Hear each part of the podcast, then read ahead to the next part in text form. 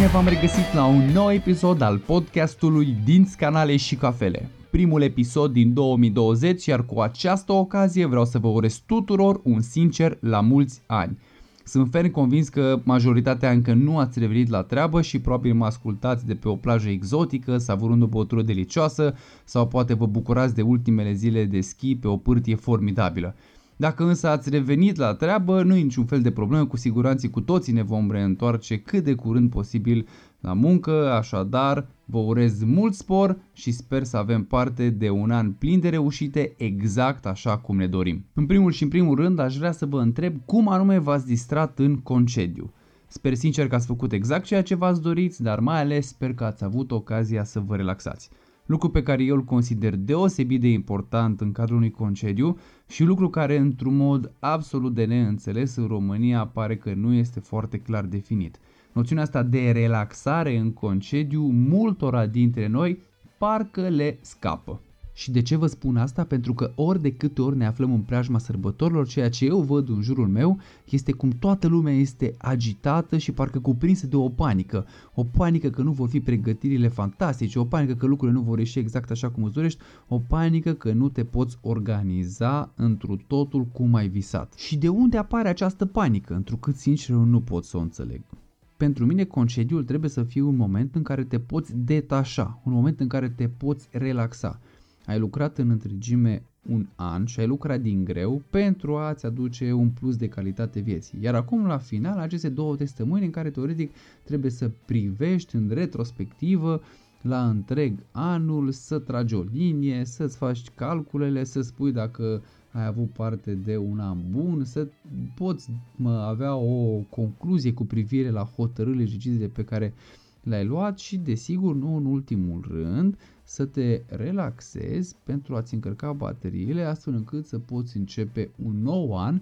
făcând micile ajustări care cu siguranță se impun după ce ți-ai făcut analiza finală. Sunt sigur că aveți și voi în grup acei prieteni cu care discutați și după una, două, trei săptămâni de concediu, când vă reîntâlniți cu ei și întrebați cum a fost, cum te-ai simțit, cum te-ai odihnit, ei îți spun, vai, după concediu ăsta parcă mai am nevoie de încă un concediu ca să-mi revin. E bine, treaba asta este cumva foarte, foarte ciudată și vă spun sincer că nu am întâlnit-o altundeva decât la noi în țară. Totul începe cu aproximativ 5-6 zile înaintea Crăciunului, când toată lumea alargă, se zbate, fuge prin magazine, să cumpere, să aibă nu pot să îmi dau seama de unde provine această dorință masivă de a avea mai mult decât ne este necesar. Acum poate eu și vorbesc din perspectiva unui vegetarian, de altfel trăiesc într-o familie de vegetariani, soția mea este chiar vegană, deci uh, noi cu siguranță nu căutăm să preparăm porcul și să facem nu știu ce mâncăruri foarte sofisticate în preajma sărbătorilor, doar cu toate acestea și noi avem nevoie să mergem la cumpărături, dar încercăm să cumpărăm atât cât avem nevoie.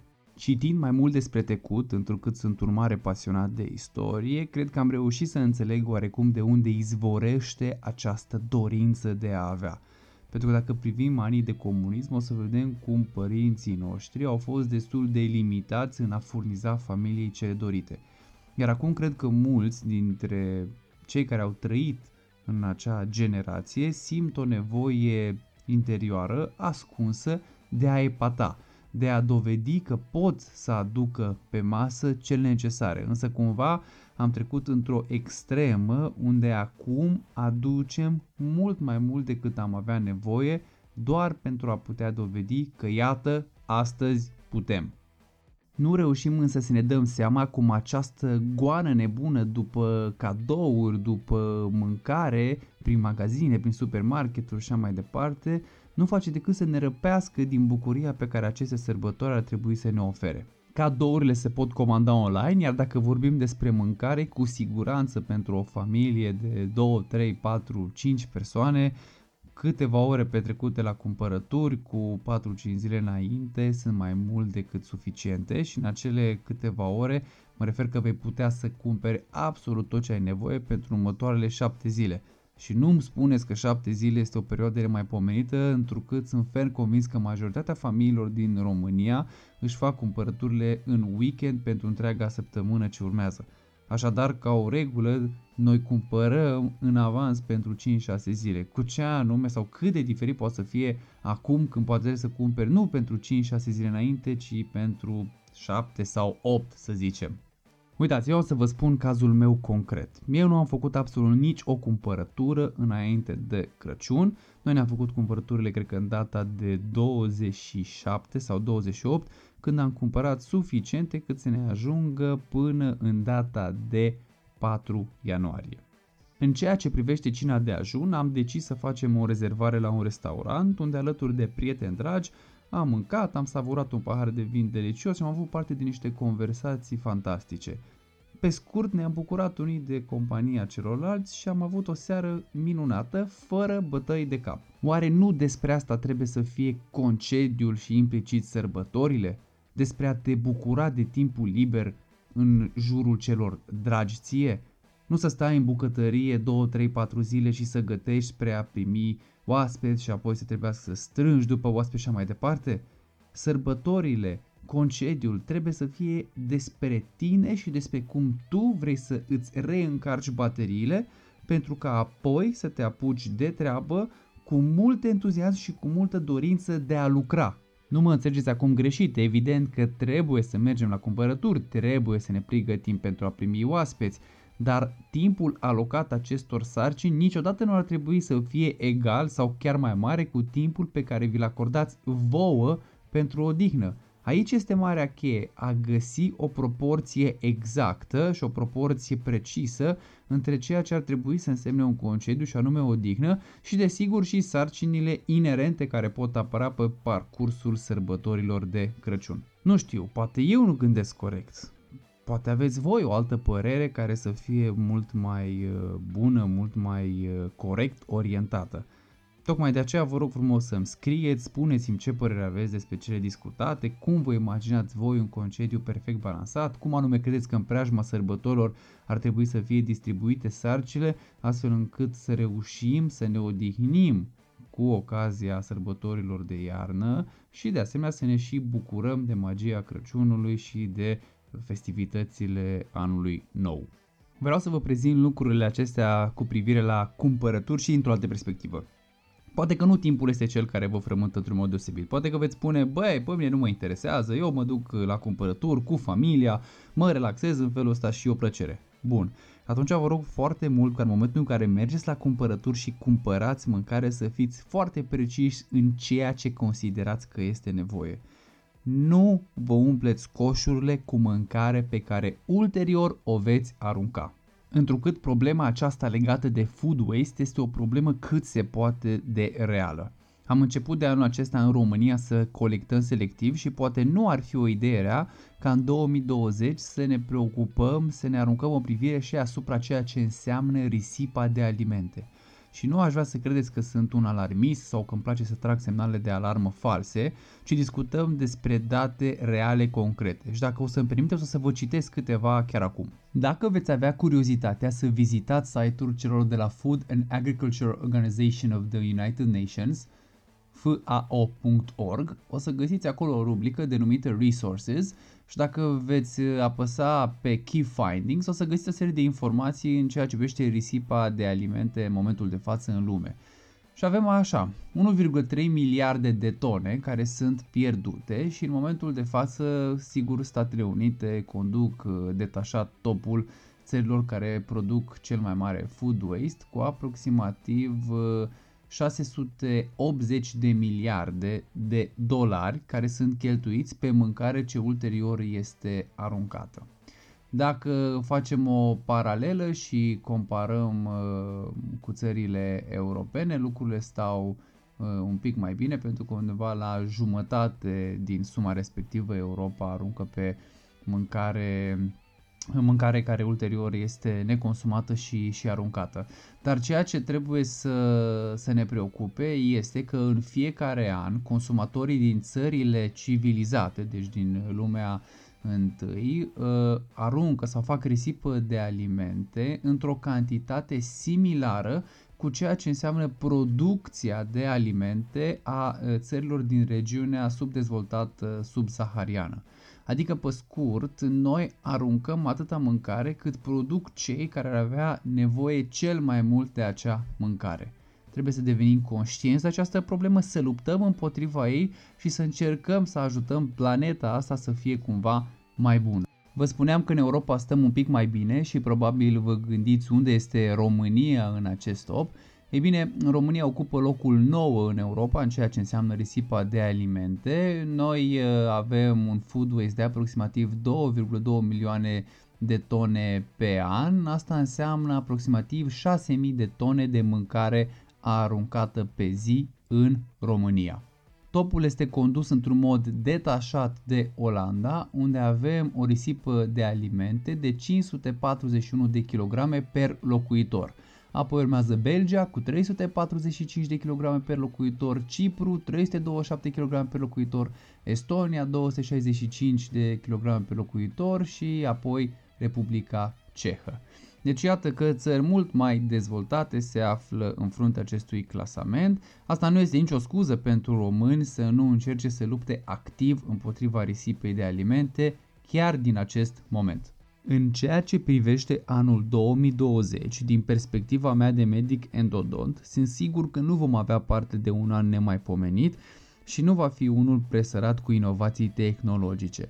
Mai degrabă o să fie un an în cadrul căruia companiile chineze vor încerca să câștige teritoriu cât mai mult în Europa, să împingă și de ce nu să dea la o parte în anumite regiuni companii de renume cum ar fi Dentsply, FKG, Coltin și așa mai departe. Și apropo de companii de renume, cred că singurii care vor veni cu ceva nou pe piață, bine, nou cu ghilimele de rigoare desigur, vor fi cei de la Dentsply Sirona, care vor lansa probabil primul sigilant pe bază de materiale bioceramice.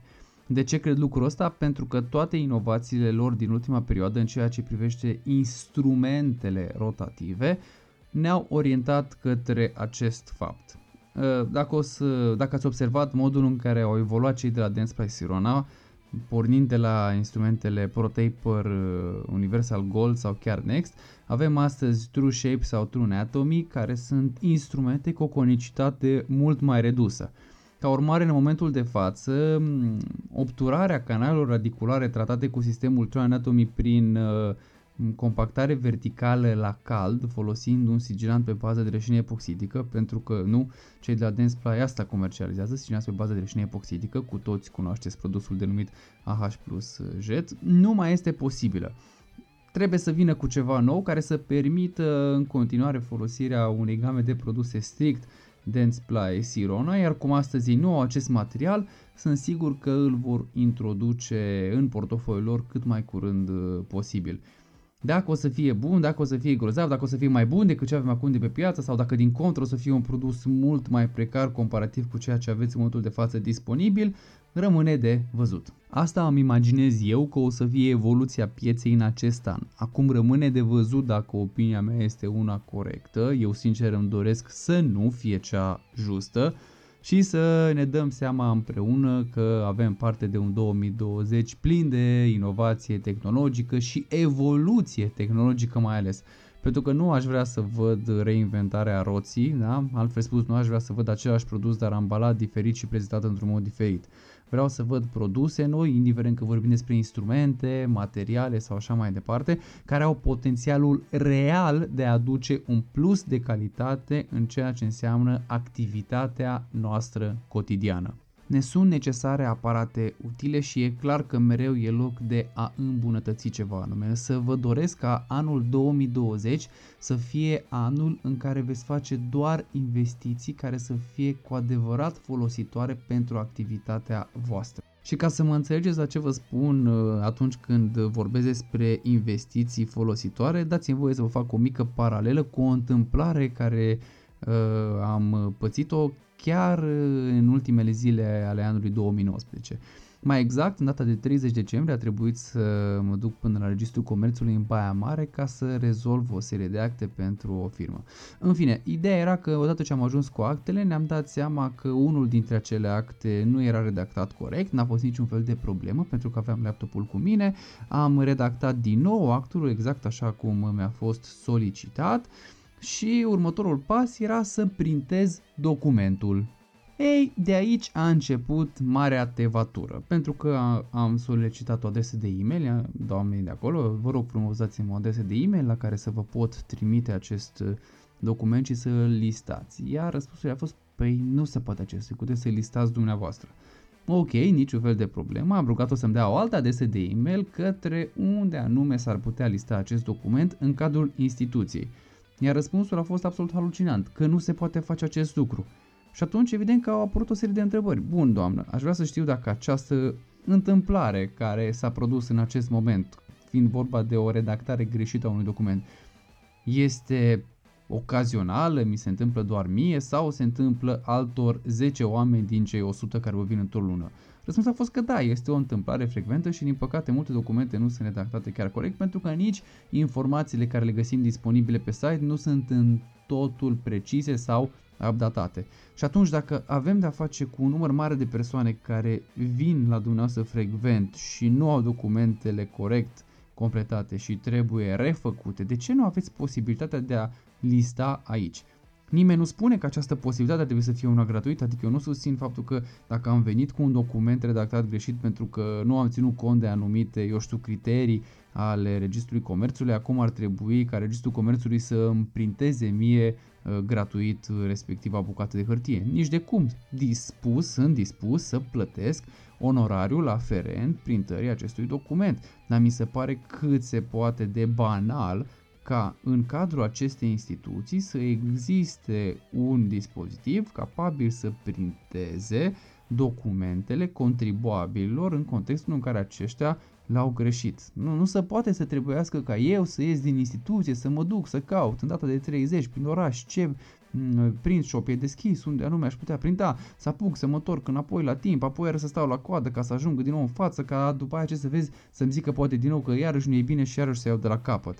Despre asta vorbesc. Trebuie să facem investiții cu cap. Ok, din 100 contribuabili 10 vin, da? 10 uh, cetățeni care plătesc taxe și care contribuie la dezvoltarea registrului comerțului, ajung pe lună la registrul comerțului și nu au acte corecte. Bun, le redactează pe loc trebuie să aibă posibilitatea să le printeze în cadrul instituției. E foarte banal, foarte logic. Ehe, mai e mult până departe, deci pentru moment nu avem decât să ne manifestăm nemulțumirile verbal și să sperăm că la un moment dat cineva cu putere de decizie va lua act de toate aceste probleme și va încerca să facă ceva spre a aduce la un nivel de performanță decent aceste instituții ale statului. Încheiem acest episod cu recomandarea de cafea. Astăzi vine de la The Coffee Shop. Am fost în uh, octombrie, cred, în București. Am vizitat pe cei de la Coffee Shop Titulescu și am servit acolo o cafea arabica, 100% arabica din Columbia. Ca urmare am intrat la ei pe site și mi-am comandat și eu pentru acasă o cafea din Columbia și una din Ruanda. Ambele cafele 100% arabica, însă vă pot spune că parcă ceea ce a ajuns la mine nu a fost identic cu ceea ce am servit când am fost uh, în București. Vă îndemn să-i vizitați pe cei de la Coffee Shop de pe Nicolae Titulescu, de acolo aproape de Piața Victoriei, pentru că eu cel puțin am avut o experiență bună. Un barista foarte haios care mi-a preparat un espresso dublu decent. De ce spun decent? Pentru că nu era chiar pe gustul meu. O cafea care nu avea nici pe departe nivelul de aciditate pe care eu mi l-aș fi dorit. De altfel, privind prin meniul lor, am observat că majoritatea băuturilor pe care ei le prepară și stând acolo savurând cafeaua, am observat de asemenea că fluxul este de unul destul de important pentru clienți care solicită băuturi cu lapte, deci cappuccino, frappe, latte, cortado și așa mai departe. Ca urmare, când ai o astfel de clientelă unde majoritatea vor o cafea cu lapte, e destul de dificil să aduci cafea de specialitate, acidă, să zic eu, care nu ar avea o priză la fel de bună către publicul larg, deci din punctul ăsta de vedere i-am înțeles. Și cum vă spuneam, chiar dacă nu a fost o cafea neapărat pe gustul meu așa de acidă, totuși mi-am, mi-am hotărât să-mi comand și acasă ca să o testez, dar din nefericire nu este pe gustul meu, așadar nu o voi uh, mai uh, comanda pe viitor. Asta nu înseamnă că eu vă spun să nu cumpărați această cafea, pentru că după cum vă precizam și în trecut, gusturile sunt cât se poate subiective. S-ar putea ca aceste cafele pe care eu vi le recomand sau care mie îmi plac sau din contră care mie îmi displac să fie la niște extreme în ceea ce privește gusturile pe care voi le aveți. Tocmai de aceea, mergeți la cei de la The Coffee Shop, de pe Nicolae Titulescu și gustați-le cafeaua. Și dacă sunteți mulțumiți, luați una așa acasă, probați-o și apoi formați-vă o părere. Gata, ăsta a fost primul episod din noul an, sper că v-a plăcut și ne revedem cu bine peste două săptămâni.